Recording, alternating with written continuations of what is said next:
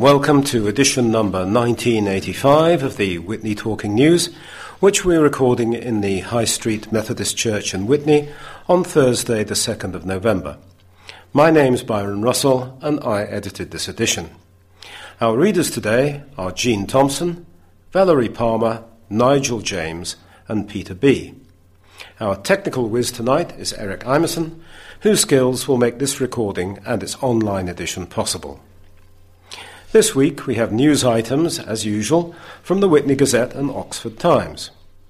In the second part of this edition, we'll hear about this year's Poppy Day and a pending spat down at where else Clarkson's farm. But first things first. Have you been having delays with your post recently? We certainly have, and we're not the only ones. Let's hear more about West Oxfordshire postal problems from Jean. Uh, this piece is entitled Homes Report Two Week Wait for Postal Deliveries. Households say they get mail as infrequently as once a fortnight and are then hit with a sudden deluge of late cards and missing post. Hospital appointment letters, birthday cards, parcels, and important bills have all gone missing in delays caused by a staffing crisis in Witney. Witney Central Councillor Andrew Coles highlighted the issue on his Facebook page. Sally Bond replied, My daughter sent me an important document from Edinburgh a few weeks ago. It took a week to get here. One Witney Spotted user said, It has been over two weeks since we had post from Royal Mail. Due to my working hours and their working hours, I've been unable to go to the sorting office to discuss. Another replied, My husband has been waiting for some tickets for yesterday's football match. They have not yet arrived, so he missed the match. A third said, I've been getting post every other Monday, parcels included. Mr. Coles said he had been contacted by a number of residents highlighting the poor standard of service. He said, Witney residents can go for days at a time with no post and then suddenly receive a lot of items on one day. On Monday, having not had any post for the last days of the previous week, I suddenly received 10 items of post. It really isn't good enough, particularly if you're expecting an important letter like a hospital appointment. However, the cost of stamps continues to rise, he said. A standard letter size first class stamp went up again recently by 15 pence to £1.25. The second increase this year and the third rise in 18 months. Postal workers at Royal Mail, which began to be privatised in 2013, started industrial action in May 2022 and a dispute over pay and a dramatic reduction in living standards because of soaring inflation. The strikes ended in July 2023 after workers agreed to a three year pay deal.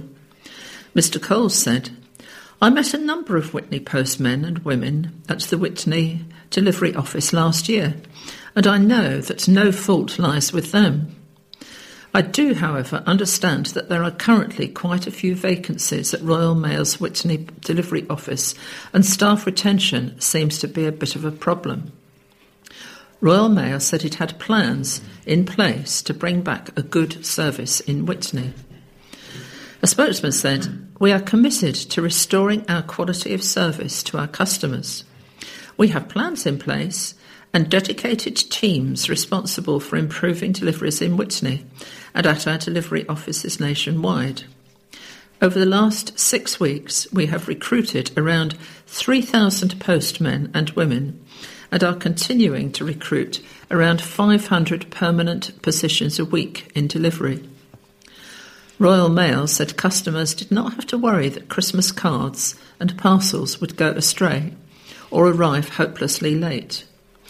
In the lead up to Christmas, we are taking on 16,000 temporary workers, more vehicles, and additional parcel sorting sites to handle double the normal volume of parcels we expect over the period, said the spokesperson. These activities, plus others, are already making a difference in some areas, and we are confident that they will continue to improve quality of service for our customers.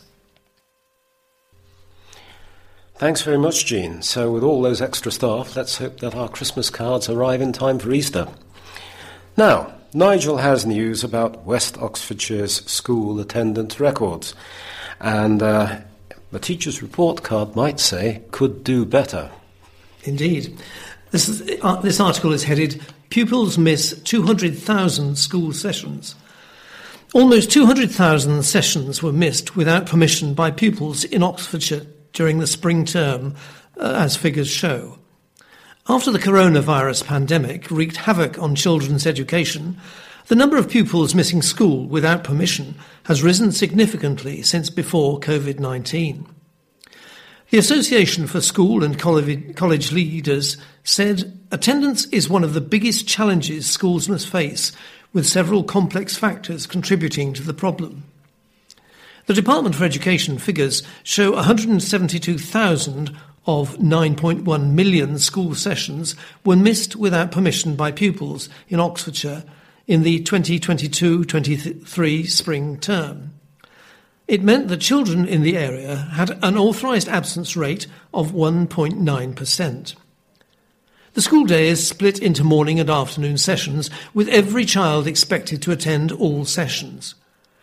In the 2018 19 spring term, the unauthorised absence rate was 73% during the coronavirus uh, pandemic, Nationally, 2.3% of pupils missed school without permission in the spring, almost double those who were absent from lessons in 2018 19.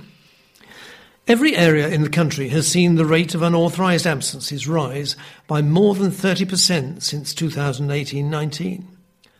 Julie McCulloch, Director of Policy at the Association, said there are several complex factors causing rising absence rates they include mental health issues exacerbated by the pandemic, a lack of support for children with special educational needs, with schools lacking resources to deal with them, and the cost of living crisis, with 30% of children growing up in poverty. Ms McCulloch added, it will take concerted government action to address these issues, all of which are linked to high levels of pupil absence and ensure that pupils are getting the, the support they need at the right time. The overall absence rate has also risen across the country from 4.8% in the year 2018 19 spring term to 7% last year. In Oxfordshire, 652,000 school sessions were missed since the, in the last spring term. A Department for Education spokesman said the vast majority of children are in school and learning, and we're taking action to increase attendance because it is vital for a children's education, well-being, and future life chances. We have expanded our attendance hubs, which will support over 400,000 pupils across 14 hubs, and provide a toolkit for schools about communicating with parents on this issue. Our mentoring program, delivered by Barnardo's, sees trained mentors work directly with 1,665 persistently and severely absent children and their families to understand and overcome the barriers to attendance and support them back to school. Thanks very much, Nigel. Um, it's surprising how, although it's not the only reason, of course, the, the pandemic has had um, surprising repercussions in all sorts of areas and continues to do so. Now, moving on, do you remember the explosion at Cassington on October the 2nd? There are plans for a big new gas plant at Cogges, and these are giving some cause for concern. Valerie will tell us all about it. Yes, the headline is Fears over new gas plant bid after Cassington blast. Campaigners fear plans for a new gas plant would bring a risk of explosion similar to the one that rocked Oxfordshire earlier this month. Acorn Bioenergy's bid to build one of the UK's largest anaerobic digester gas factories in High Cogges near Witney, will be decided by the planning authority next week. But a pan- campaign group claims the proposed gas plant would carry the same risks that led to an explosion at Severn Trent Green Power's power plant in Cassington on the 2nd of October. David Hindley of the Witney Anaerobic Digester Objection Group said, We are amazed and concerned that regardless of the explosion caused by lightning on October the 2nd at a similar local gas facility at, at Cassington, Acorn Bioenergy has continued with its application.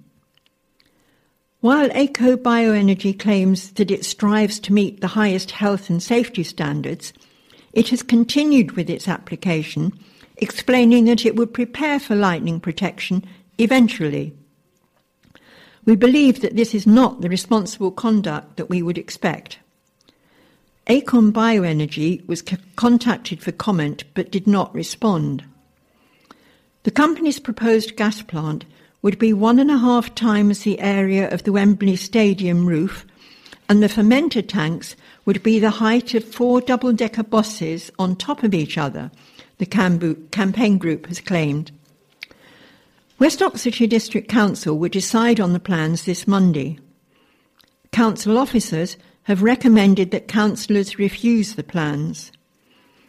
In a report published on Friday, the officers said the proposed plant would not be of a proportionate and appropriate scale and pattern of development and or character of the area. The report also warned of the increased traffic using the A40, with some 25,000 HGVs, tractor trailers, anticipated to come and go from the gas facility each year. Mr. Hindley, who lives within 250 metres of the proposed site, said, This proposal attempts to ride roughshod over our neighbourhood plan and national and county policies. It is now for the Lowlands Area Planning Subcommittee to decide its future. The enormous level of local concern by residents over the last nine months has shown what can be achieved by a small community that is united against a landowner and developer. Any other attempt to repeat this exercise would be met with robust responses. Acorn Bioenergy said it is committed to providing renewable, carbon negative energy for the UK by unlocking the full potential of biomethane production. The company added that it prioritises sites with good access to farms that can provide high quality agricultural waste good access to the strategic road network, and ones that will have a minimal visual impact on neighbours. Well, thanks very much, Valerie. Um, cause for concern indeed, perhaps. Anyway, finally, on this first round, some positive news if you love the occasional meal out. Over to you, Peter. Yes, you'll be pleased to hear that West Oxfordshire gastropubs are among the UK's best bolt holes. Four West Oxfordshire pubs have been named among the best country pubs with rooms in the UK. Global travel publisher Condé Nast Traveller has put together a list of their favourite rural pubs which you can spend the night in in the UK and in Ireland. According to the publisher, the UK has seen a resurgence of country pubs with rooms in the past few years, with a focus on snug bedrooms, quirky designs, and all the comforts that come with a hotel stay. On the list, which had 33 entries, was the Bell in Charlbury, the Double Red Duke in Clanfield, the Lamb Inn in Shipton under Wychwood, and the Kingham Plough. The Bell at Charlbury recently reopened in early September after a complete restoration was undertaken the, the, at the 17th Century Inn. The pub serves a selection of hearty pub classics with ingredients from local suppliers and growers as well as from the farm at Daylesford Organic. Twelve bedrooms sit above the pub and the barn, including a two bedroom family suite. There's no doubt this new opening will have walls brimming with chirpy locals and Dalesford fans from the get-go, its entry reads. It added there are big plans to use the pub's garden for cinema nights, pizza ovens and wellness activities. The Double Red Duke in Clanfield is a 17th century coaching inn, which was given a stylish makeover to turn it into a luxury country hotel in 2020. Its description read, It's easy to spot this wisteria clad 17th century coaching inn with its candy striped umbrellas forming a jaunty Soho House style beacon. In many ways, the revamped Oxfordshire pub part of the Country Creatures group, draws parallels with the Global Members Club. The Lamb, which opened in June 2021, is described as the quintessential modern pub, a space for Cotswold locals, visitors, and gastronomic hipsters, the article said. It added that the pub was a local hub and was also something of a natural history museum serving hearty food. Co-owners Tim, uh, Tom Noest and Peter Creed, who are both Cotswold born and bred, also operate the Bell at Langford and the Little Bell within Soho Farmhouse. The business partners opened the Bell in December 2017, and in 2019 it was listed in the Times 100 Best Places to Stay. It's been raved about by food critics Giles Coren, Marie, Marina O'Loughlin and Tom Parker Bowles. The Kingham Plough was opened in 2007 by famous chef Emily Watkins, who still works there. It was then taken over by Matt and Kate Beamish in 2019, with the pair having previously worked with chefs including Raymond Blanc, Jamie Oliver, and Miss Watkins previously worked in Florence at the Fat Duck owned by the chef Heston Blumenthal. She was one of the winners of 2014's season of the Great British Menu. The Plough is what every pub should be dependable, delightful, and above all, an extremely good deal, its entry says. We move on now with a piece entitled Bar Celebrates Art of Distilling and Brewing. A new pop up bar, shop, and art gallery has set out to showcase the Oxfordshire craft drinks and artists. The Fainting Goat has opened in premises formerly occupied by Mrs. Bumble's Deli in Burford High Street. It is run by Catherine Tobin and Mark Ackred and their colleague Lisa Cleave of the Cotswolds Drinks Company, whose signature drink is toffee and vodka. Mr. Ackred said, We set up the company just before lockdown, but then didn't do much for obvious reasons. Then we launched our toffee vodka. We didn't want to do yet another flavoured gin. We wanted something a bit more fun than that. We set up Fainting Goat as a sub brand to push our brand as well as other local brands as much as possible. We thought the art gallery would be like a cool mix, and we would change the works often. We didn't want to be another Cotswold pub. We want it to be cool and a bit of fun, and we've had really, really positive feedback. We're very much hoping to stay. And there is um, a photograph here of uh, the fainting goat um, in the high street. It's very difficult to see inside because so many reflections on the window. But there is also a small insert which shows lots and lots of bottles of presumably vodka as well as other drinks. The next article is headed Decision Due on Divisive Plans for 540 Homes. Major plans for 540 new homes bordering West Oxfordshire will be decided this week. Merton College wanted to build houses on an area of farmland the size of 82 football pitches to the west and north of Yarnton Village. It has also proposed to build a community work hub, two playing pitches, and up to 9,000 square metres of elderly and extra care residential floor space. Cherwell District Council's Planning Committee will decide on the application at the meeting on Thursday. Council officers have recommended that the plans are refused until they can resolve outstanding issues. Villagers have raised concerns that the homes would destroy the character of Yarnton and impact on transport infrastructure into Oxford. Both Yarnton and Begbroke parish councils have formally objected to the plans.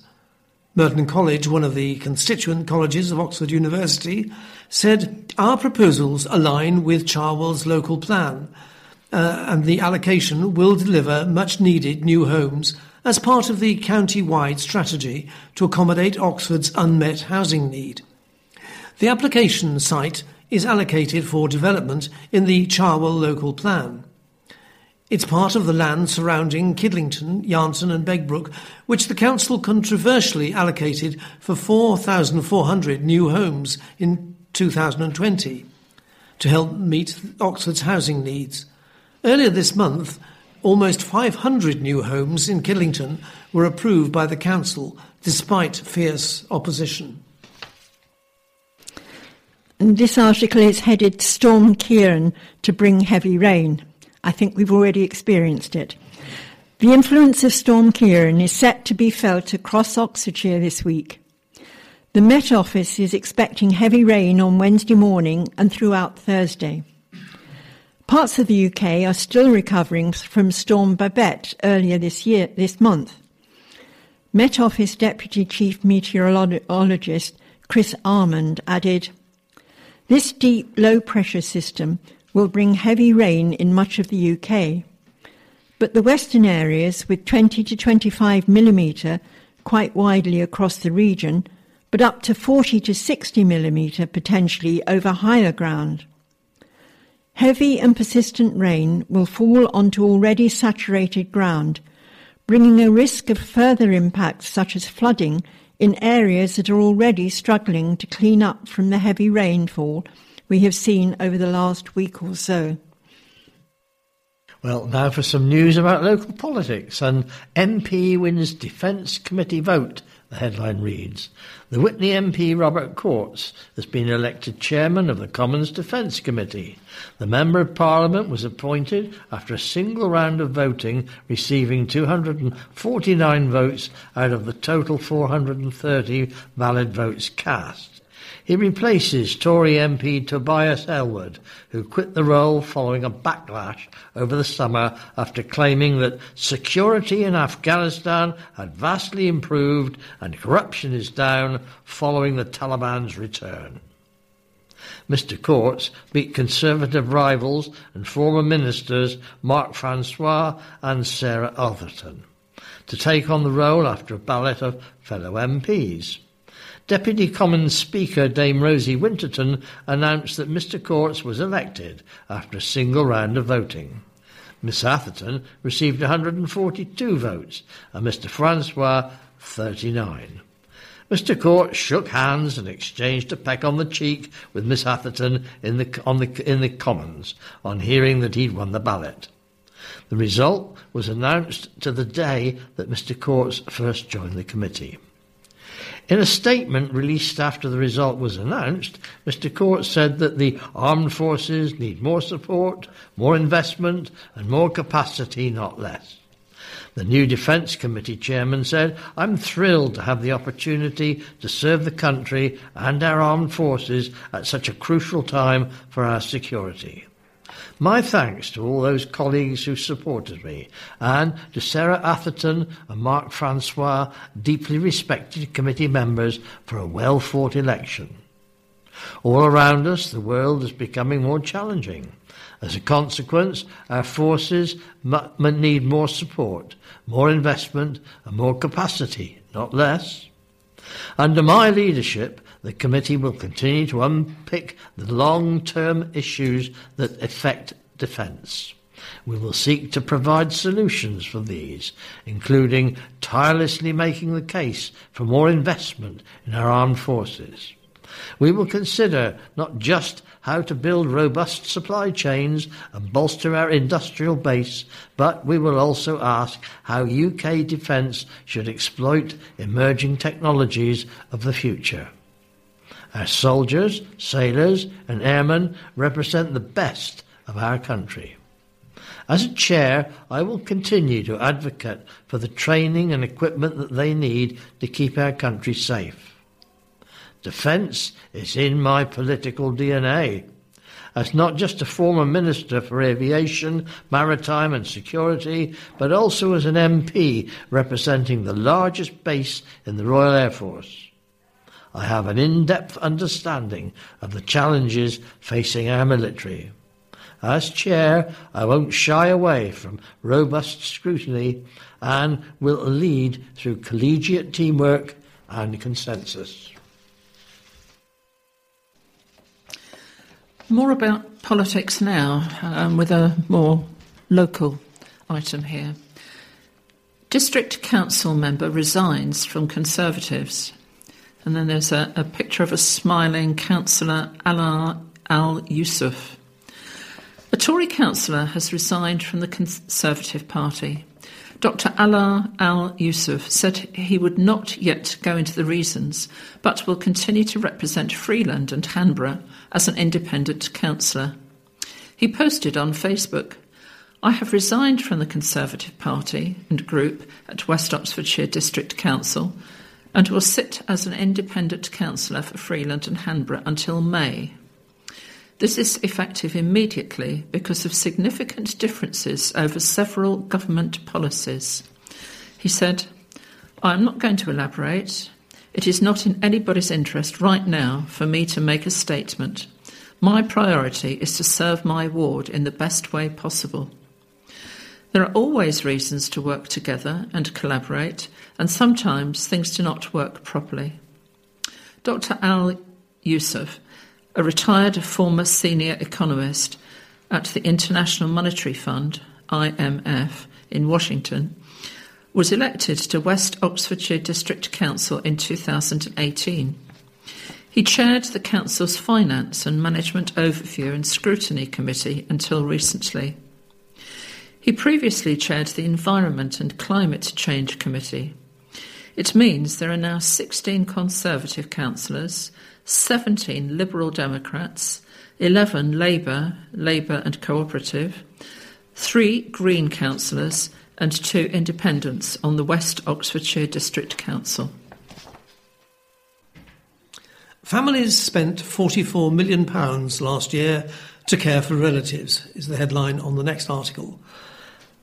People in Oxfordshire spent just under £44 million of their own money to care for friends and relatives last year, new figures show. Spending for adult social care has rocketed across England, but health think tank the Nuffield Trust warned patchy data, data means the amount paid privately is likely to be underestimated. Chancellor Jeremy Hunt announced a further £4 billion in funding for adult social care up to 24 25 in last year's autumn budget.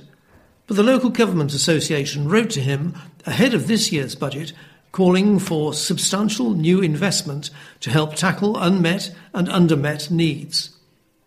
NHS digital figures show people in Oxfordshire paid £43 million for adult social care services in 22 23, up from £41 million the year before. In total, Oxfordshire County Council spends £340 million providing services last year. It can offset the amount it spends on providing care through various income and funding streams, such as investment from the NHS and contribution from patients. Last year, it received £87 million. Uh, in, it means the Council's net spend on providing adult social care was £253 million, up from, uh, up from £2 million in 2021 22. The LGA wrote to Mr Hunt last week urging him to provide further funding for councils to deliver adult social care services. It said last year's investment will do little more than allow councils to stand still. Councillor David Fothergill, chairman of the LGA's Community Wellbeing Board, said councils have increased their spending on adult social care, but evidence shows that there is still an unacceptable amount of unmet and undermet need. Councils are facing increased demand for services and unprecedented precedented inflationary and pay pressures, and urgent action must be taken to address these issues. Further figures show 1% were extremely or very dissatisfied with the level of care they received last year, one of the highest proportions in the country. Meanwhile, 64% were extremely or very satisfied with their care. Natasha Curry, Deputy Director of Policy at the Nuffield Trust, said means testing thresholds haven't changed since 2010, so fewer people qualify for public funding, and those who pay for their own care are finding it to be more expensive due to inflation. Many self funders are forced to make the difficult decision to reduce the care visits and packages that they access because costs are too high. A Department of Health and Social Care spokesman said the government has made available up to £8 billion over this year and next year to strengthen adult social care, social care provision. The funding will enable local authorities to buy more care packages help people leave hospital on time, improve workforce recruitment and retention, and reduce waiting times for care. The new funding represents an increase, and data published last week shows that spending on adult social care has increased in real terms for eight consecutive years. Now we have more short pieces about healthcare in our area. Dementia Ambassador to raise awareness. A Wantage man has been made an ambassador for Dementia Oxfordshire after benefiting from the support the service provided after he received a dementia diagnosis. Glenn Fletcher was diagnosed with dementia in December 2020, which proved difficult for him and his wife Christine, who automatically became his carer. Neither had any previous experience with dementia nor being a carer. Both sought the support of Dementia Oxfordshire, which is connected to Age UK Oxfordshire and funded by Oxfordshire County Council. Glenn is now an ambassador for Dementia Oxfordshire, offering his time to help others who have been diagnosed. New research by the University of Warwick, supported by Dementia Oxfordshire, is now looking to learn from the experiences of people like Glenn by carrying out a study of the network of support available to people when they are diagnosed with dementia and how these might be improved. It aims to improve access to support, thus benefiting those with, living with dementia in Oxfordshire and more widely. Councillor Tim Bearder said, I hope this new research leads to more positive experiences to enable people to live happy, independent lives within their own communities for as long as possible. And the next article is Hospital COVID cases rise. There has been an increase in the number of people treated for COVID 19 in Oxfordshire hospitals, the latest figures show. Oxford University Hospitals, Hospitals Trust was caring for more than 37 patients with coronavirus in hospital as of Sunday of last week. NHS England data shows the number of people being treated in hospital with COVID 19 on that day was up from 35 on the same day the previous week. Across England, there were 3,796 people in hospital with COVID on that date, an increase of 21% on the last four weeks. And now three more health related items. First of them says ambulance training aid. South Central Ambulance Service has received a donation which will help paramedics practice their vital life saving techniques. The service was given a £400 donation from Annington, the company responsible for refurbishing ex-MOD homes. The donation will allow the clinical team, educator paramedics based at Oxford City Resource Centre, to purchase a simulating cricothyrotomy trainer a piece of equipment aimed at helping paramedics learn important airway skills training. The centre is used by newly qualified paramedics from Oxford Brookes. And secondly, hospital surgical boost. Expansion plans to add seven new elective theatres to the John Radcliffe Hospital have been submitted in an aim to curtail the waiting lists following the COVID pandemic. Carter Jonas has submitted plans on behalf of Oxford University Hospitals NHS Foundation Trust. The plans involve erection of a new 7,541 square metre module theatre uh, building with associated infrastructure, landscaping and parking. They say a new theatre building is urgently required to address the growing number of patients waiting for routine elective surgery and the significant waiting lists. And finally, cutting edge cancer treatment launched. A cancer patient has become the first person to receive new cutting edge treatment in Oxford after NHS England expanded access to the potentially life saving therapy. The CART therapy for patients with certain forms of blood cancer was given to Stephen Milton, aged 29 whose own immune cells were used to create a tailored treatment. It's described as highly complex and potentially risky, but has been shown to cure patients in some trials, even with quite advanced cancers where available alternatives have failed. Mr. Milton, who is a horse racing bookmaker from Aylesbury, received treatment for non Hodgkin's lymphoma.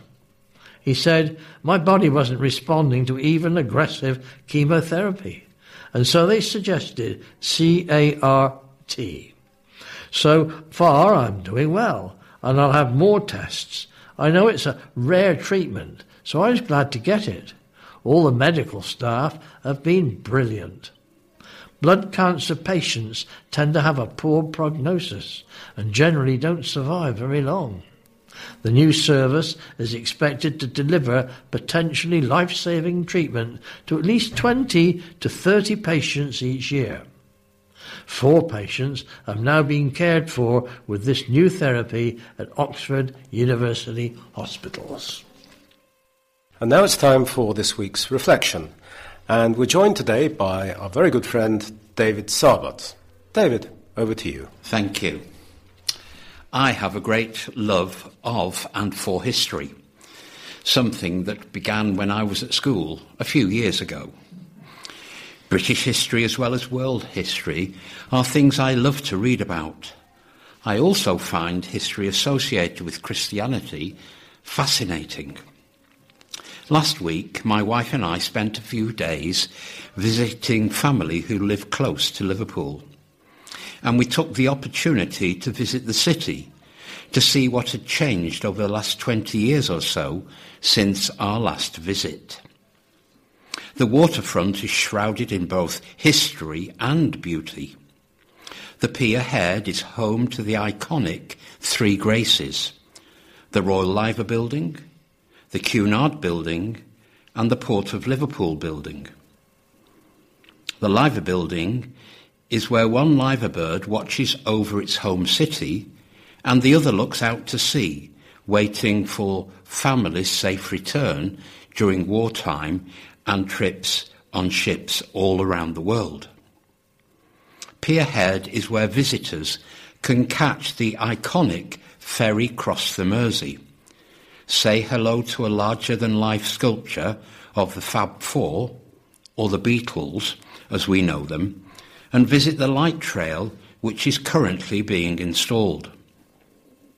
The waterfront has changed significantly since my last visit, with the addition of a number of new buildings, and for me, as a consequence, it has lost some of its former glory. The Liverpool Museum opened in 2011, and the Mersey Ferry Terminal has been altered to create a better experience for travellers. All the changes have meant that the Three Graces are no longer the first building seen when ships or boats arrive in port, but they are still an awesome sight. Along the waterfront is the Royal Albert Dock, which is the largest collection of Grade 1 listed buildings in the country. A beautifully restored former working dock, the Royal Albert Dock is a must visit and home to museums and galleries.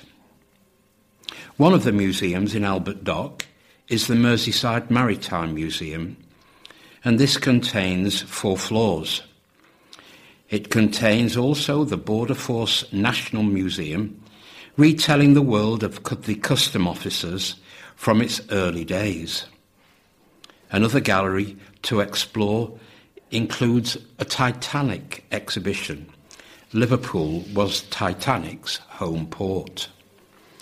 Another gallery shows all about and records the Battle of the Atlantic in World War II and there is also an exhibition to the International Slavery Museum. All of those galleries I found very illuminating. As I said earlier, a light trail is being currently installed. And it set me thinking of Liverpool being a gateway for those people who emigrated from our country to the New World, America and Canada, in search of a better life. In return, America especially has exported some interesting inventions and experiences. One of those experiences has just been celebrated by many folk in this country. Halloween it is, and Halloween's history is interesting to say the least. Halloween has become so much a pagan festival but it has its origins in Christianity. To go right back, our ancestors celebrated New Year's Day on November the 1st, and so New Year's Eve was October the 31st, and it was known as Samhain. This day marked the end of the season of the sun, summer, and the beginning of the season of darkness and cold, winter. In days of yore, there were only 10 months, but this changed with the introduction of the Gregorian calendar in October 1582. The word Halloween comes from All Hallow Even, the even being the night before All Hallows Day. Therefore, Halloween is the eve before All Saints' Day, and on this day it became customary to pray for the dead. Yesterday was All Saints' Day, and today is All Souls' Day. And on this day, many churches have services remembering those who have died. Not just the great and the good, but the ordinary person as well. There is a tradition associated with All Souls' Day in that a pilgrim who was returning from the Holy Land took refuge on a rocky island in a storm. On the island, the pilgrim met a hermit who told him that there was an opening on the cliffs through which the flames from the infernal regions could be seen and the groans of the tormented could be heard.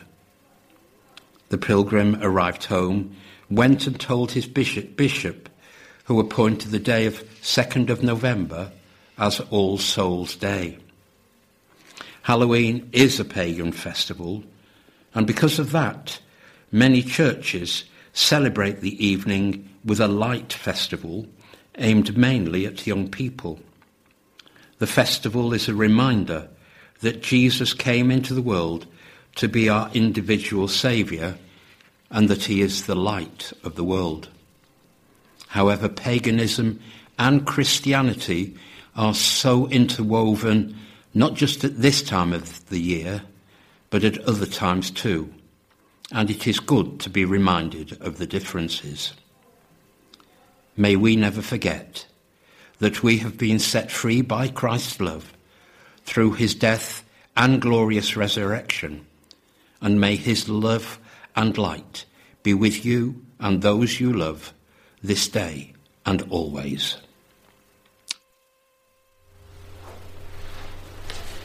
Thank you very much indeed, David. Um, and thanks for those words about Liverpool as well. It's a long, long time since I've been there.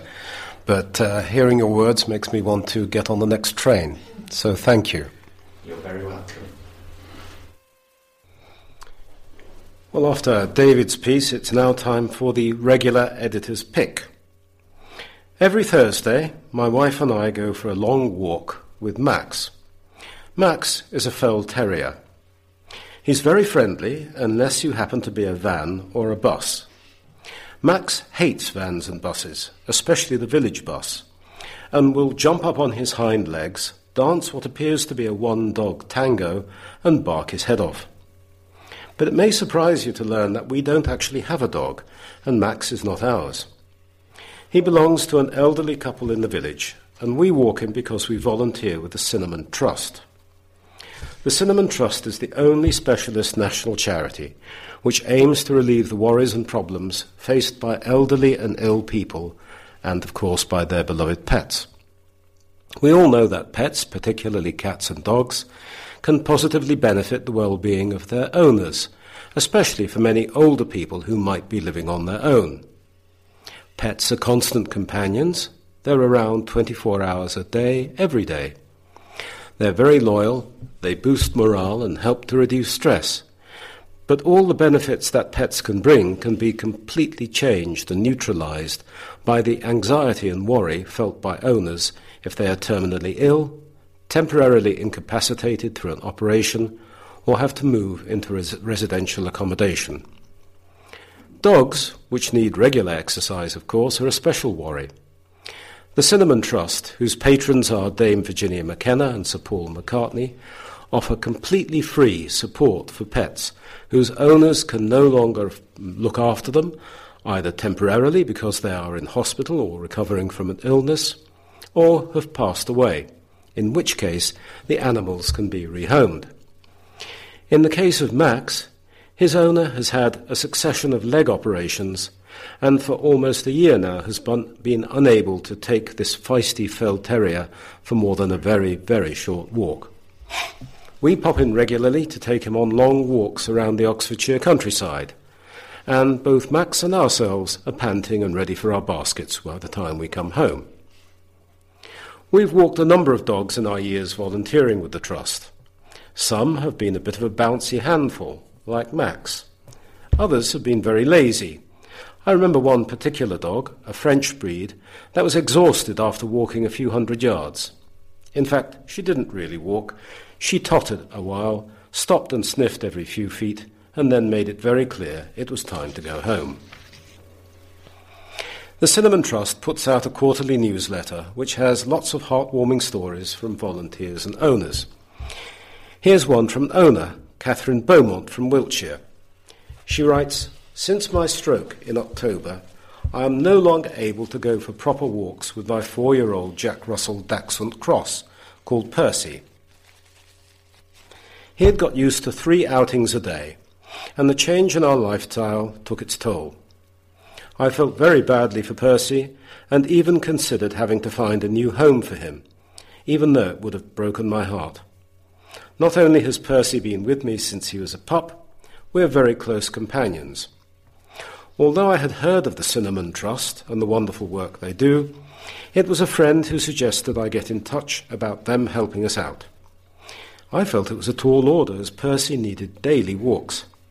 However, we were in luck. The Trust managed to find three volunteers who were able to cover the whole week. Claire, Alex, and Nigel are lovely people and they clearly enjoy taking Percy for his walks. He's used to the routine now and patiently waits at the designated time, eagerly looking out for their arrival. I can't thank his walkers enough, and I'm so grateful to this wonderful charity for the lifeline extended to us in our desperate situation. Our story could have had a very different outcome. As it is, we've not only been helped, but given a chance to get our life back and onto a positive track. If you'd like to know more about the Cinnamon Trust, or know somebody who might benefit from the totally free help they provide, go to www.cinnamon.org.uk or telephone 01736 757 900.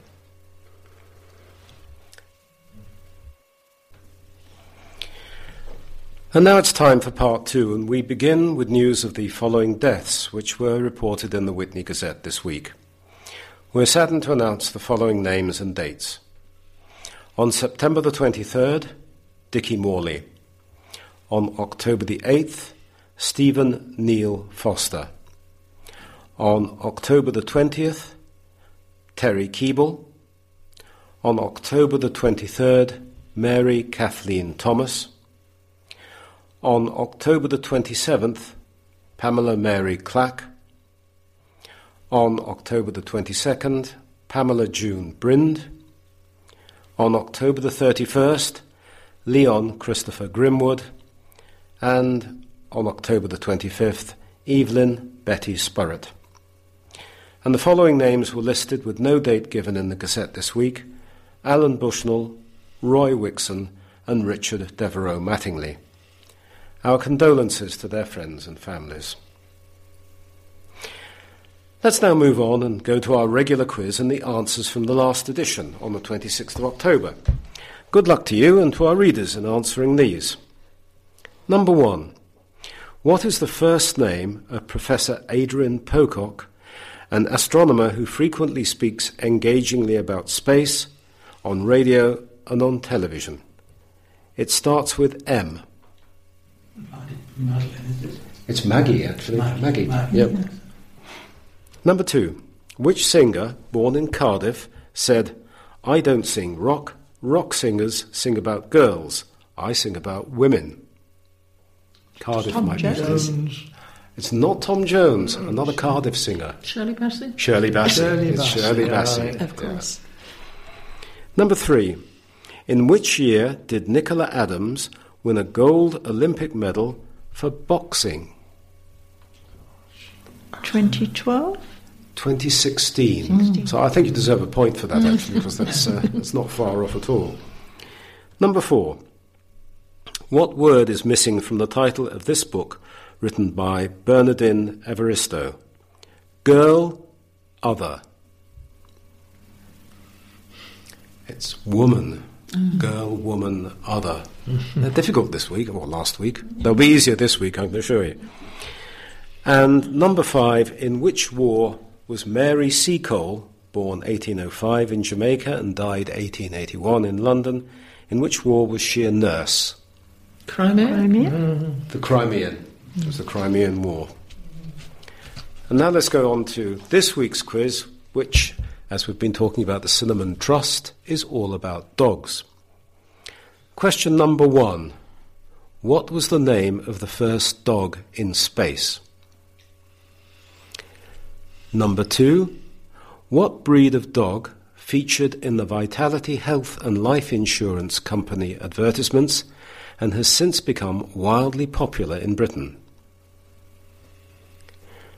Number three, which Ukrainian immigrant was instrumental in the successful development of guide dog training in the UK and was given an MBE for his work in 1953?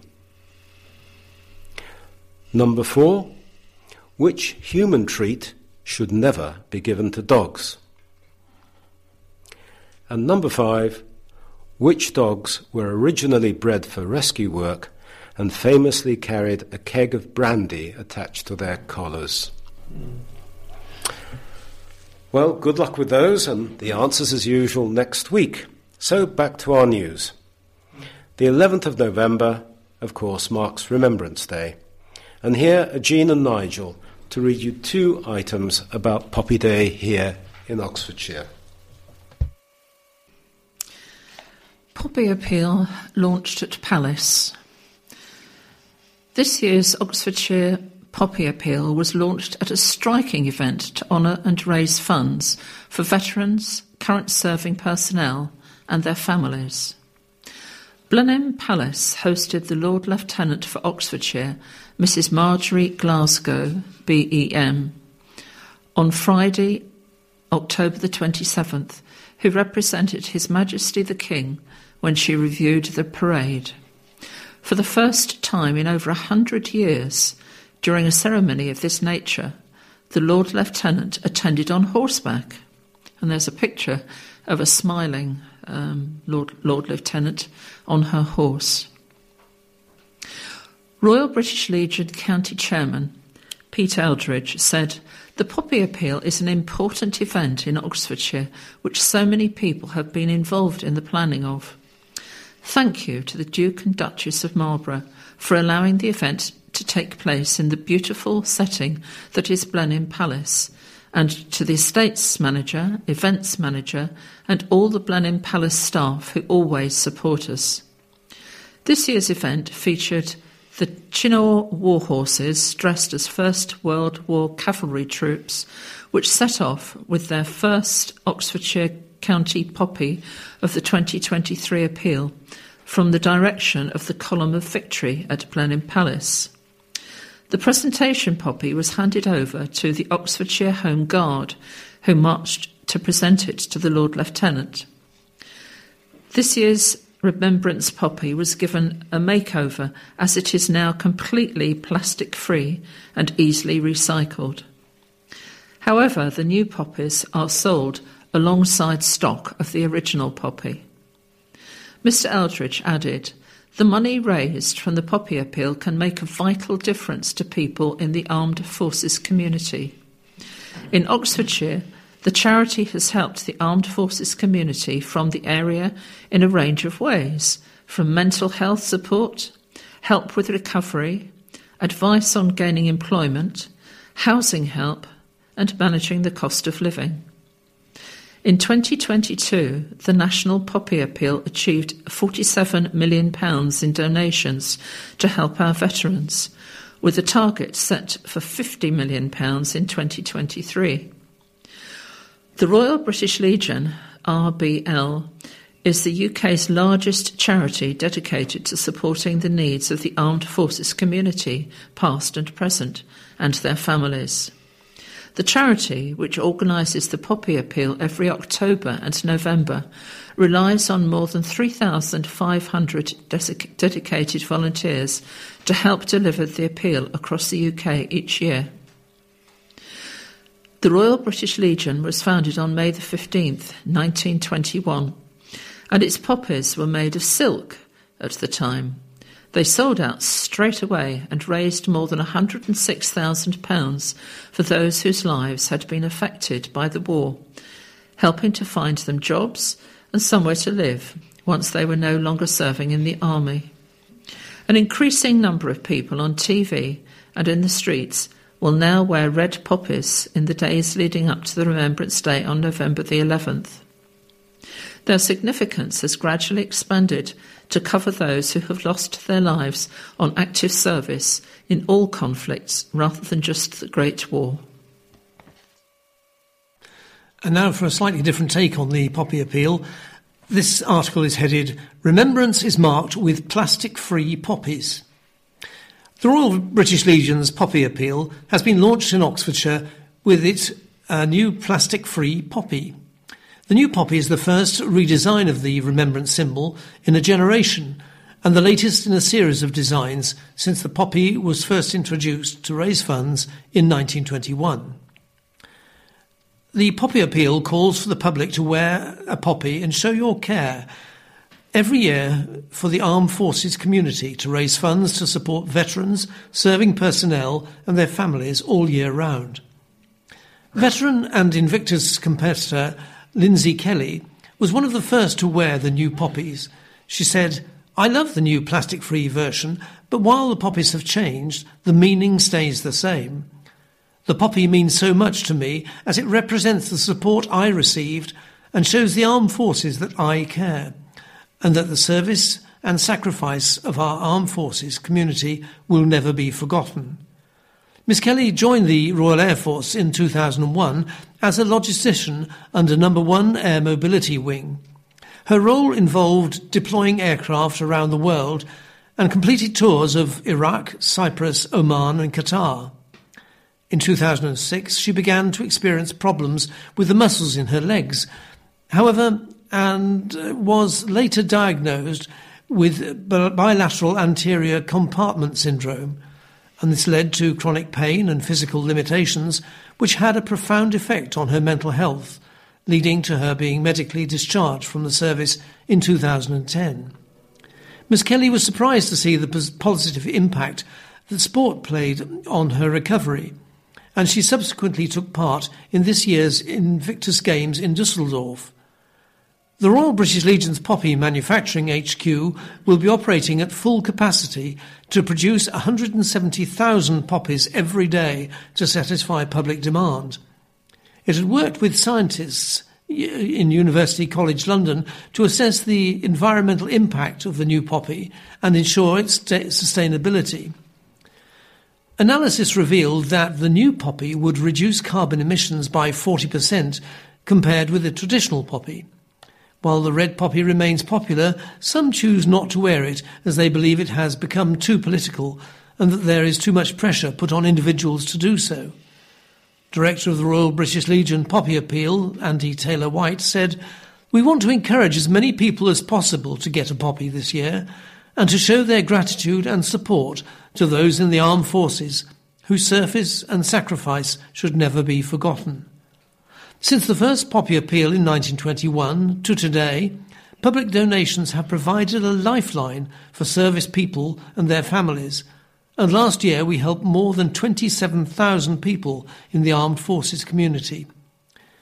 As a veteran myself, I am grateful to the public for giving what they can to support the Royal British Legion Poppy Appeal this year.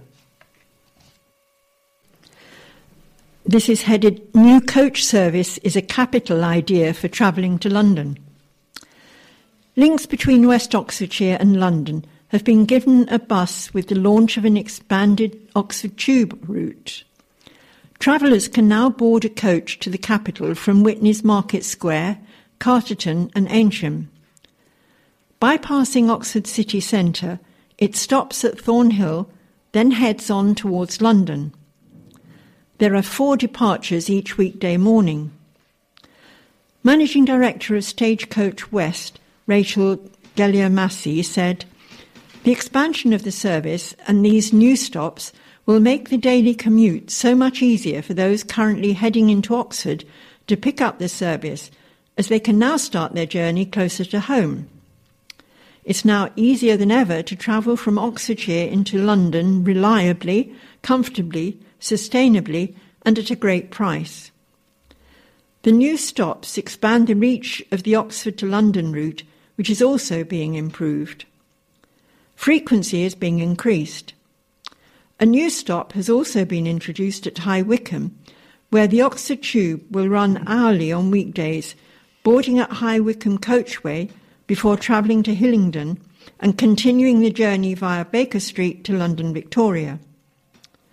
That new service connects High Wycombe with Oxford Brookes, Headington, and Oxford City Centre.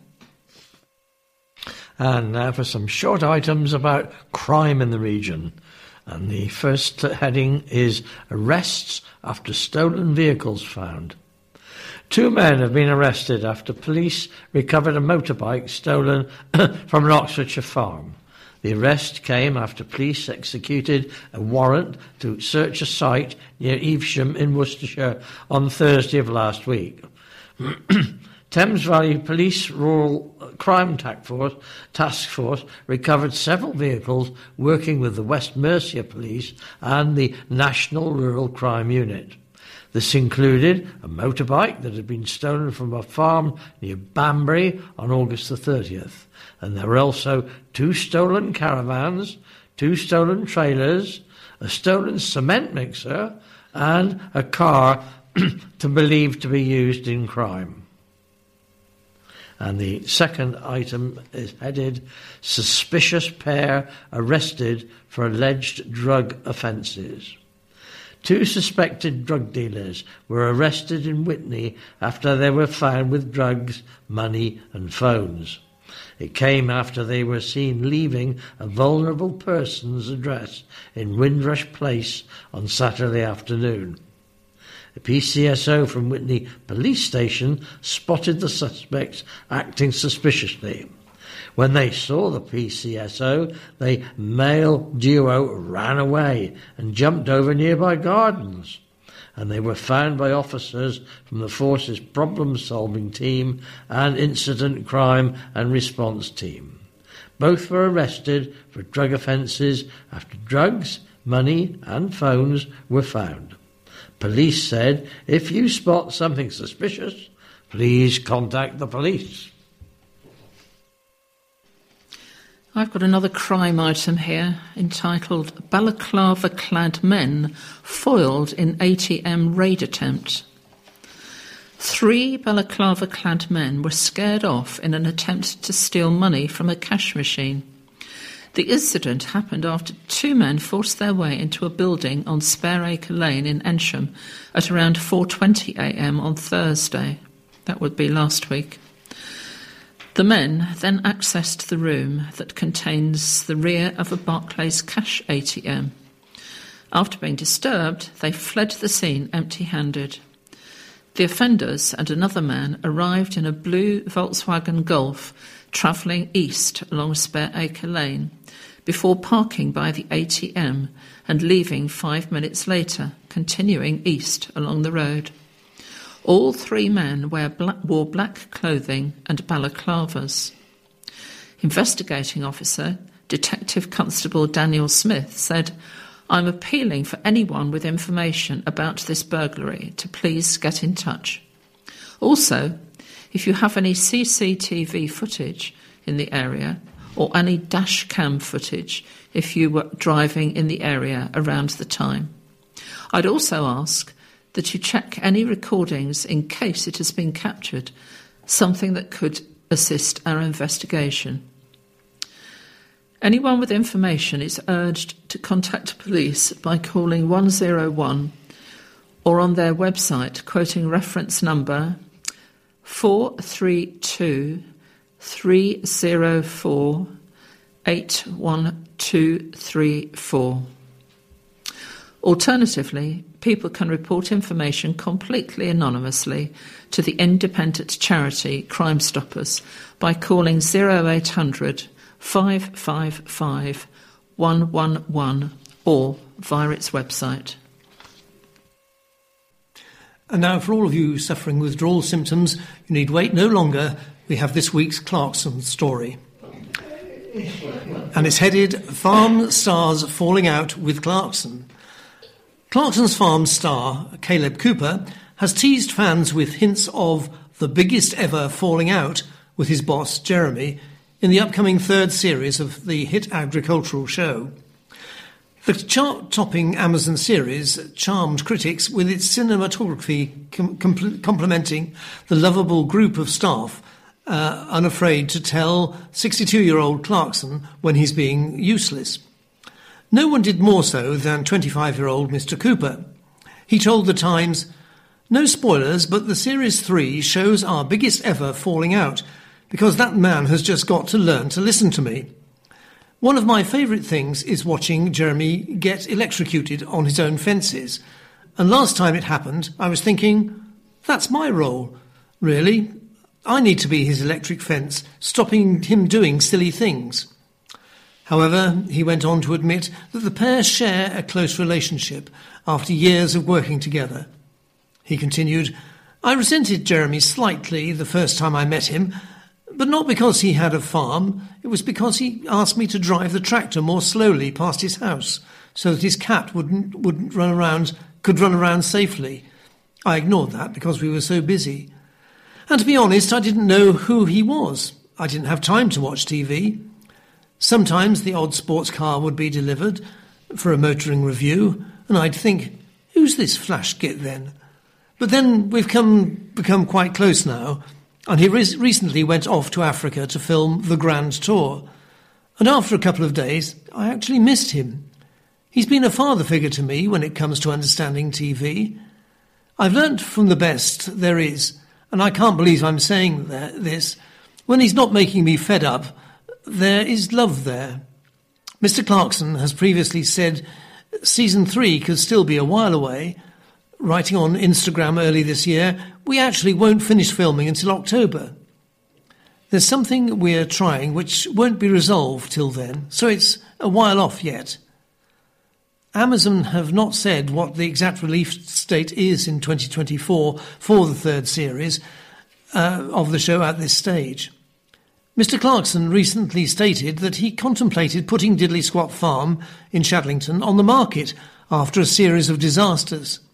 He admitted spending the week contemplating selling the farm after struggling with problems such as failed crops and adverse weather conditions, making it hard to turn over a profit. Good old Jeremy, where would we be without him? I think maybe we should invite him on the programme.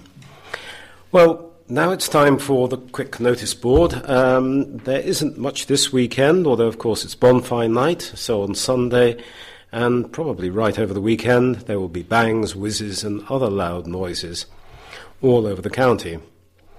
There are, however, a few weekend items which may be of interest in the run up to next week's Remembrance Sunday.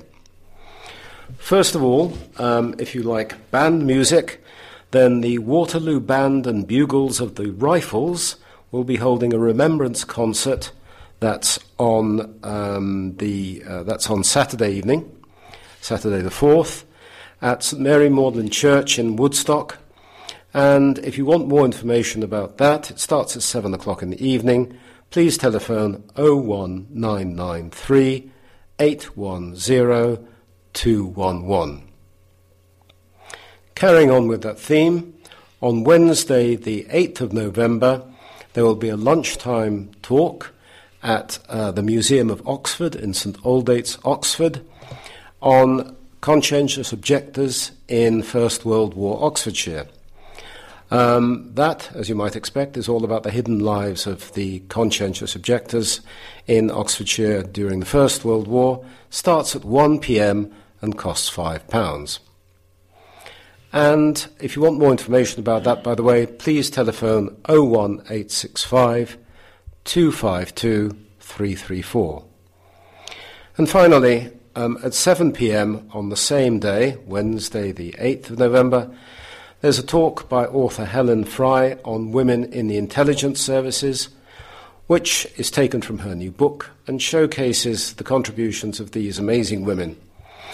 Uh, that's at the Soldiers of Oxfordshire Museum in Park Street, Woodstock. For more information, telephone 01993 810 211. So uh, that's it for this week. As well as listening to the USB stick you receive from us each week, there are, of course, lots of other ways for you to listen to all our editions, including the magazines. Witney Talking News, as you will probably know now, is available online via our new and much easier to use website, wtn.org.uk. And even if you have been to our site before, it's worth revisiting as new features make it even easier to listen to this week's Witney Talking News online. And please remember to pass on the details to anyone who might like to listen to your weekly local news programme. And at the end of our programme, there'll be an info sound item which will give you some highlights of this week's best radio listening and audio described TV. We also have tips and hints on shopping to add on tonight, so please do keep listening at the very end. Remember, if you wish to get in touch with us, just leave a slip of paper in your pouch and we will phone you. But maybe instead next week you'd like to come along to our AGM. Our AGM is on November the 6th. Come along in person and meet some of your favourite readers and meet other listeners.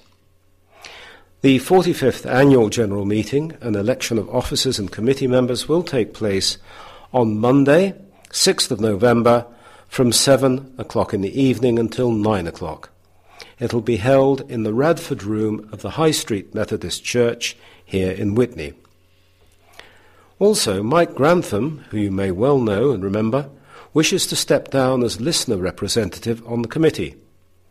We'd be very pleased to hear from any other visually impaired listener to take over from Mike. At the end of the evening's business, there'll be an opportunity to chat to everyone and light refreshments will be served. We do hope you'll come and join us. If you are able to come along and would like to do so, please let Doreen Turner know by telephoning 01993 657745. That's 01993 657745. So for tonight, it's only left for me to thank the Witney Gazette and the Oxford Mail for the content we have used. Thanks also to David Sarbatz for his thoughts today. And a big thanks to our readers tonight Jean Thompson, Valerie Palmer, Nigel James, and Peter B. Finally, thanks to our team, to our mixmaster Eric, who has recorded this session on our computer, and to Nigel, who will be helping me to copy all the memory sticks later on this evening.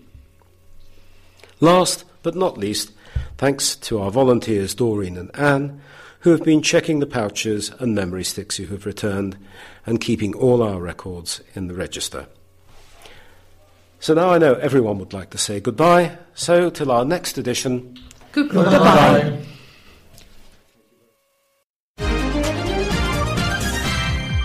TNF Soundings.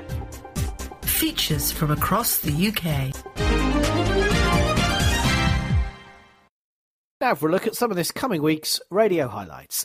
And there are three interesting and quite different events this week which we'll be highlighting throughout the London Jazz Festival, the Cricket World Cup, and the 400th anniversary of the publication of Shakespeare's first folio. A special week indeed. Firstly, though, let's start with Saturday, November 4th. And Turning Point, The Fall, a drama based on a mistake at a press conference in 1985 that changed history. Radio 4, 3 pm. Classic FM's Pet Classics with Charlotte Hawkins, soothing music to help all calm pets during the fireworks season, is on at 5 o'clock on Classic FM. Genevieve, an adaptation of the 1953 screenplay, is on Radio 4 Extra at 5, while Wagner's Parsifal, Opera on 3 from the Bayreuth Festival at 6 o'clock on Radio 3. Sounds of the 80s, a nostalgic playlist, is on Radio 2 at 8. Alternatively, an evening of comedy with the men from the ministry, followed by Something to Shout About at 8.30pm and the real comedy controllers, the things that made us laugh at 9. All on Radio 4 Extra. Sunday, November 5th, Remember, Remember. Opening lines, an introduction to the 19th century novel The Betrothed on Radio 4 at 2.45. And then you can hear Love Stories, The Betrothed, part 1 of 2 at 3 o'clock on Radio 4. Remember, remember? Yes, Classic FM's Pet Classics continues, part 2 on Classic FM at 5pm on Bonfire Night. Words and Music, part of Radio 3's season of programmes celebrating Shakespeare's first folio, a playlist inspired by the plays and sonnets. 5.30pm, Radio 3. While the Sunday feature, Shakespeare's rival, Robert Greene, is on at 6.45pm on Radio 3. Hamlet is a radical reimagining of Hamlet. Again, Radio 3, 7.30pm. While alternatively, Moira Stewart meets Jeremy Hunt. 9 o'clock, Classic FM, rounding off your weekend. On to programmes then that is serialised Monday to Friday, same time, same radio station, all week. Reminder that it is the Cricket World Cup, so there are test match specials taking place all week on 5 Live Sports Extra from 8.15 in the morning to 5.45 p.m. Galbraith and the King of Diamonds, a mystery by Robert Barr, is on Radio 4 Extra all week at 11am or 4pm. Book of the Week is Prime Minister's Props by David Cannadine, an exploration of how an object or prop can come to define a political leader. 9.45 in the morning for that one, Radio 4. Composer of the week is Berlioz and Shakespeare. See that theme? Noon on Radio 3 all week. Well, Shakespeare's Restless World is on at 12.15 or repeated at 5.15 on Radio 4 Extra Battlegrounds, Culture Wars in the Countryside. Anna Jones examines cultural conflicts in the British countryside. All week on Radio 4 at 1.45. And Book of Bedtime, The Haunter of the Dark, episodes 6 to 10, 10.45 p.m, Radio 4. On to Monday, November 6th, and Brain of Britain, the first semi-final. You can pit your wits against the contestants on Radio 4 at 3 o'clock. How to play behind the scenes at a rehearsal of Saint-Saëns Organ Symphony. Radio 4 at 4pm. Paul Sinha's Perfect Pub Quiz is an audience tested on the theme of 2022, Radio 4 at 6.30pm. While rounding off Monday, The Blues Show with Cerys Matthews on Radio 2 at 9. Tuesday, November 7th, and there's drama in the afternoon with Saga, an archaeologist excavating Viking hoard and makes some significant discoveries about herself. 2.15 for this on Radio 4 on Tuesday. Inside Mr. Enderby, an adaptation of Anthony Burgess's comedy, is on Radio 4 Extra at 3. While Lady Killers with Lucy Worsley, the case of baby farmer Amelia Dyer, is on Radio 4 at 3:30 p.m. Best Medicine, Kiri Pritchard McLean looks at various aspects of medicine, from Henry VIII's disabled courtiers to how laughter can reduce violence in prison. Radio 4, 6:30 p.m. on Tuesday. Radio 3 in concert is a concert of Russian works at 7:30 p.m. on Radio 3 while the jazz show with Jamie Cullum is on Radio 2 at 9. Wednesday, November 8th, Being Roman with Mary Beard, Part 1, Loving an Emperor, Radio 4, 11.30 in the morning. The Shakespeare theme continues on Radio 3 with the lunchtime concert and Shakespeare-inspired chamber music from Brahms and Beethoven, followed by the afternoon concert a celebratory of program of music inspired by Shakespeare. All on Radio 3, either at 1 o'clock or 2 o'clock. The drama Sticking Points by Mark Lawson is a political thriller. That's on Radio 4 at 2.15. Well, this is The Army, Mr. Jones. The story of Irving Berlin's groundbreaking show is on Radio 4 Extra on Wednesday evening at 8. And the Folk Show with Mark Radcliffe is on Radio 2 at 9. Thursday, November 9th, for our own correspondent, has reports from right around the world on Radio 4 at 11am. The afternoon concert includes works by Prokofiev, Beethoven and Wagner on Radio 3 at 2. Open Country meets members of the Lake District Mountain Rescue Team on Radio 4 at 3. While Legend, the Joni Mitchell story, Part 2, Lady of the Canyon, is on Radio 4 at 4. It's a fair cop. Alfie Moore, who's a copper turned comedian, tackles the problem of dog theft on Radio 4 at 6.30 in the evening. Well, Radio 3 in Concert is a programme of 20th and 21st Central American music by Wynton Marsalis, Gershwin and Ellington, with Nicola Benedetti on the violin. 7.30pm, Thursday evening, Radio 3. The Country Show with Bob Harris is at 9 o'clock on Radio 2. While the Today podcast, a continuation of conversations from the Today programme where Amol Rajan and Nick Robinson shed light on how the programme is made, is on Radio 4 at 11pm, or it's available on BBC Sounds. Lastly, Friday, November 10th, and uh, Mark Steel's in town. Following Mark Steel's diagnosis of throat cancer, the BBC decided to rerun the series, starting with the 2020 programme from Brighton. Radio 4 for this, 11.30 in the morning. The afternoon concert, in anticipation of Remembrance Day at the weekend, has music from Elgar. Anchor Enterbrig's Moving Requiem. Radio 3, 2 o'clock. The Now Show is a satirical look at the week's news on Radio 4 at 6.30 in the evening, while Add to Playlist has five more connected tracks from 7.15 on Radio 4. Radio 3 in Concert is the opening gala from this year's London Jazz Festival. The Jazz Voice Evening with a stellar lineup, all from Radio 3 at 7.30. Continuing the Joni Mitchell celebration, Blue, Pain and Pleasure, contributions from Emily Sandé and Beth Orton on Radio 4 Extra at 8. While from J to Z late, the opening night launch party of the London Jazz Festival has a stellar lineup on Radio 3 at the end of the day, 11pm. That's it. Thank you to Angela for the highlights this week. May I wish you a peaceful, safe, and enjoyable one of radio listening. TNS Soundings.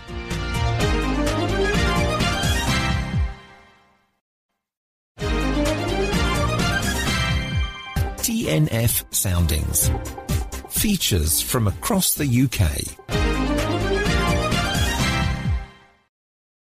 Now for the order described television programmes for the week starting Saturday the 4th and ending Friday the 10th of November 2023, compiled and read by John. So let's start with Saturday.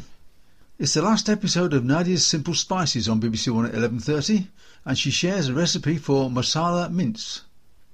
Bargain Hunt is from the Yorkshire Events Centre and is on BBC One at 1.15.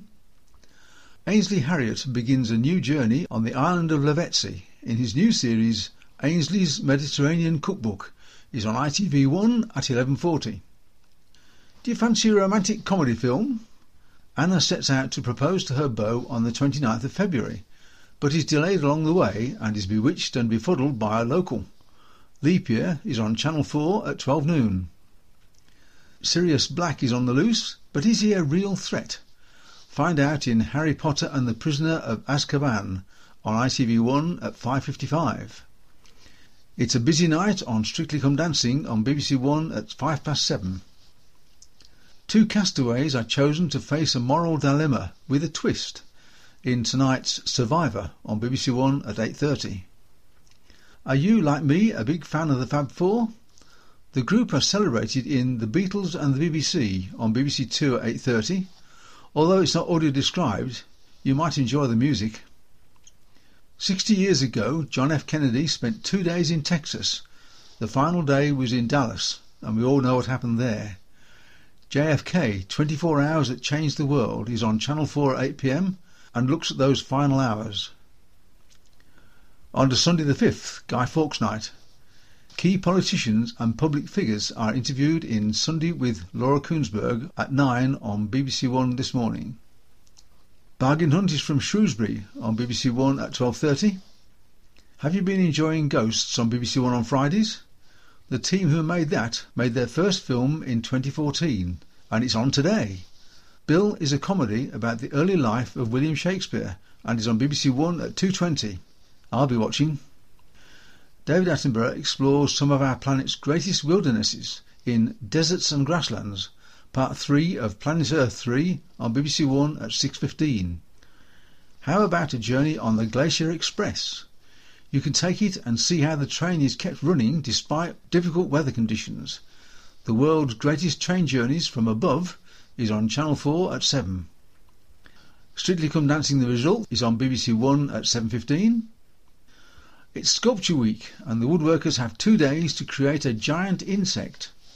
Handmade Britain's Best Woodworker is on Channel 4 at 8. Leah's life becomes more complicated by a blossoming new romance. Three Little Birds is on ITV1 at 8.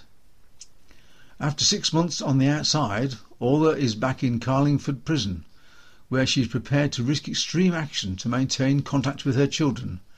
Time is on BBC One at 9.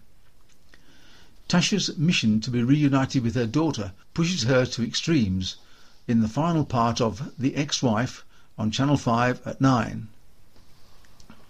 Now for programmes that are on at the same time, same channel each weekday. Dr. Xand's Con or Cure at 10.45, Homes Under the Hammer at 11.15, Bargain Hunt at 12.15, Doctors at 1.45 but not on Friday, Escape to the Country at 3, The Travelling Auctioneers at 3.45, the Repair Shop at 4.30. All these programmes are on BBC One and some are not listed as AD. I wonder if this might be a misprint as they're normally order described.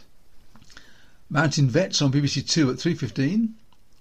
James Martin's American Adventure on ITV at 2. Heartbeat, two programmes at 5.55 and 6.55 on ITV3. Great British Railway Journeys on BBC4 at 7. And all the soaps are on their usual channels at their usual times. Looking now at Monday the 6th of November.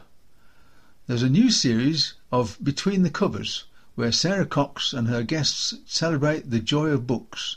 It's not audio described, but you should get a sense of their enjoyment. It's on BBC Two at 7. Sir Isaac Newton, Red Dwarf, Mary Queen of Scots and Billy Bragg are all featured in the specialist rounds of Mastermind on BBC Two at 7.30. A salad with a crown of cheese and a Sunday roast made using one pan are on the menu in Jamie's five ingredient meals on Channel 4 at 8. Warwick University and Trinity College Cambridge vie for a place in the quarter-finals of University Challenge at 8.30 on BBC Two. Cambridgeshire Police believe a man who disappeared in 2015 has been murdered.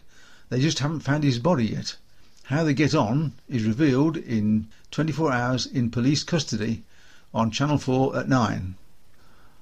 Following a chance arrest, the serial killer is finally caught, but after the trial, the devastating failures of the police investigation are soon laid bare. The final part of The Long Shadow is on ITV1 at 9. Four more chefs face the infamous skills test in MasterChef The Professionals on BBC One at 9. And now for Tuesday the 7th. It's the second heat of MasterChef The Professionals. Marcus's skills test gives them 20 minutes to prepare and cook lamb neck with baba ganoush. How they get on is revealed on BBC One at 8. It's dessert week in the tent, where the bakers get to grips with a retro creme caramel before creating a show-stopping meringue bomb. The Great British Bake Off is on Channel 4 at 8. Lots of choice at 9. Detectives from South London investigate when a man's body is found in the bushes of a park in Brixton. The Met is on BBC One at 9. In 2012, Rolf Harris entertained the Queen at her Diamond Jubilee, but within months his reputation lay in tatters when his dark past caught up with him. The second and final part of Rolf Harris Hiding in Plain Sight is on ITV1 at 9. Two more inmates arrive as the reality series set in a prison continues. Banged Up is on Channel 4 at 9. There's a look back at Australia's first conflicts when the Europeans arrived and snatched land from the First Nations peoples. The Australian Wars is on BBC 4 at 5 past 9. On to Wednesday the 8th of November. A heavy stone bird bath, a harmonium, a sailor's logbook and an ageing teddy bear are all in need of help in the repair shop on BBC One at 8. How do you make a British passport the most secure document on the planet? Dr. Hannah Fry finds out tonight in The Secret Genius of Modern Life on BBC Two at 8. Why are marine species drawn to the coasts of Australia and are thriving in the clean waters of Pearson Island off South Australia? Find out in Australia, Earth's Magical Kingdom on BBC Four at 8. After an island visit turns Lexi's life upside down, she then receives an offer from the police.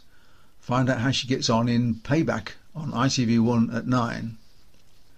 When a body is discovered, Tosh believes it's the work of organised crime, but DI Ruth Calder isn't so sure. The new series of Shetland continues on BBC One at 9.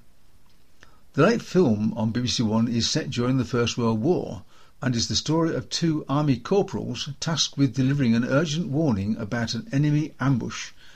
1917 is on BBC One at 10:40. Thursday the 9th. Radio 1 DJ Jordan North loves having pals over for dinner, so Mary offers some simple ideas that are sure to impress. Mary Makes It Easy is on BBC Two at 7.30. In Blackpool, a teenager has been swept out to sea. Meanwhile, in Margate, the team begin the frantic search for two paddleboarders. Saving Lives at Sea is on BBC Two at 8. It's the quarter-finals, beginning with the invention test in which chefs prepare and cook a standout tart that will blow the competition out of the water. See how they get on in MasterChef The Professionals on BBC One at 8. There's an extra slice of Bake Off on Channel 4 at 8. There's a new series on BBC Two. As the country prepares for a federal election in 1987, how will Helen, Dale and the rest of the News at 6 team face the pressure of six hours unbroken airtime? Series 2 of The Newsreader starts on BBC Two at 9. Have you ever wondered what it's like inside the back rooms at Marks and Spencer's?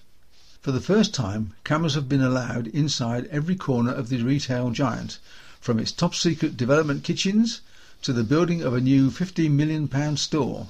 Inside M&S is on ITV1 at 9. As another choice at 9, a look behind the scenes at a funeral director's in Nottingham. Stacey Dooley, who is terrified of the end of her life, immerses herself in the world of undertaking and is most impressed with the care and reverence shown to the deceased by everyone. Stacey Dooley, Inside the Undertakers, is on BBC One at 9. Finally to Friday the 10th of November. Lady Felicia ends up in hospital in The Rod of Asclepius in the first of tonight's Father Brown stories at 8. Then, in the second story, the priest believes the death of a recently returned RAF pilot to be murder. The missing man is at 9. Both these Father Brown programmes are on the Drama Channel. How about a visit to the original flowering wilderness in the USA? That's what Monty Don's American Adventure is all about, and it's on BBC Two at 8. Or maybe you are hungry and fancy a burger. The Secret Life of Burgers is revealed on Channel 4 at 8. After receiving an incredible offer, Mike and Alison have to make a big decision in the last episode of Ghosts on BBC One at 8.30. The good news is there'll be a Christmas special. We'll let you know when it's on. It's part two of the newsreader which started yesterday. There's a mass shooting in Clifton Hill, Melbourne, and the team rushed to get the footage on air, but their judgment is called into question. The newsreader is on BBC Two at 9. Also at 9, BBC 4 looks at the musical career of Agnetha Fältskog, from before she was part of the supergroup ABBA through winning the Eurovision Song Contest and her marriage to Bjorn. Agnetha, ABBA and After is on BBC 4 at 9. The Browns stage a fake wake for Grandad in tonight's Mrs Brown's Boys, subtitled Mammy's Miracle. It's on BBC 1 at 9.30.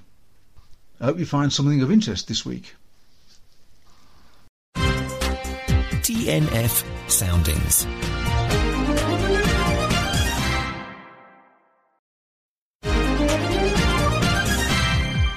TNF Soundings. Features from across the UK.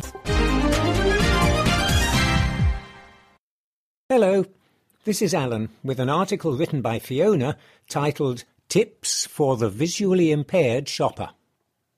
Whether you look upon clothes shopping as a treat or a chore, if you have a visual impairment, there's no doubt that choosing a new outfit can sometimes be a challenge. Relying on the help of family and friends, online influencers, phone apps, or simply FaceTiming your mum for her opinion can all help, but finding just the right thing for daily wear, or for that special occasion, can take time and effort.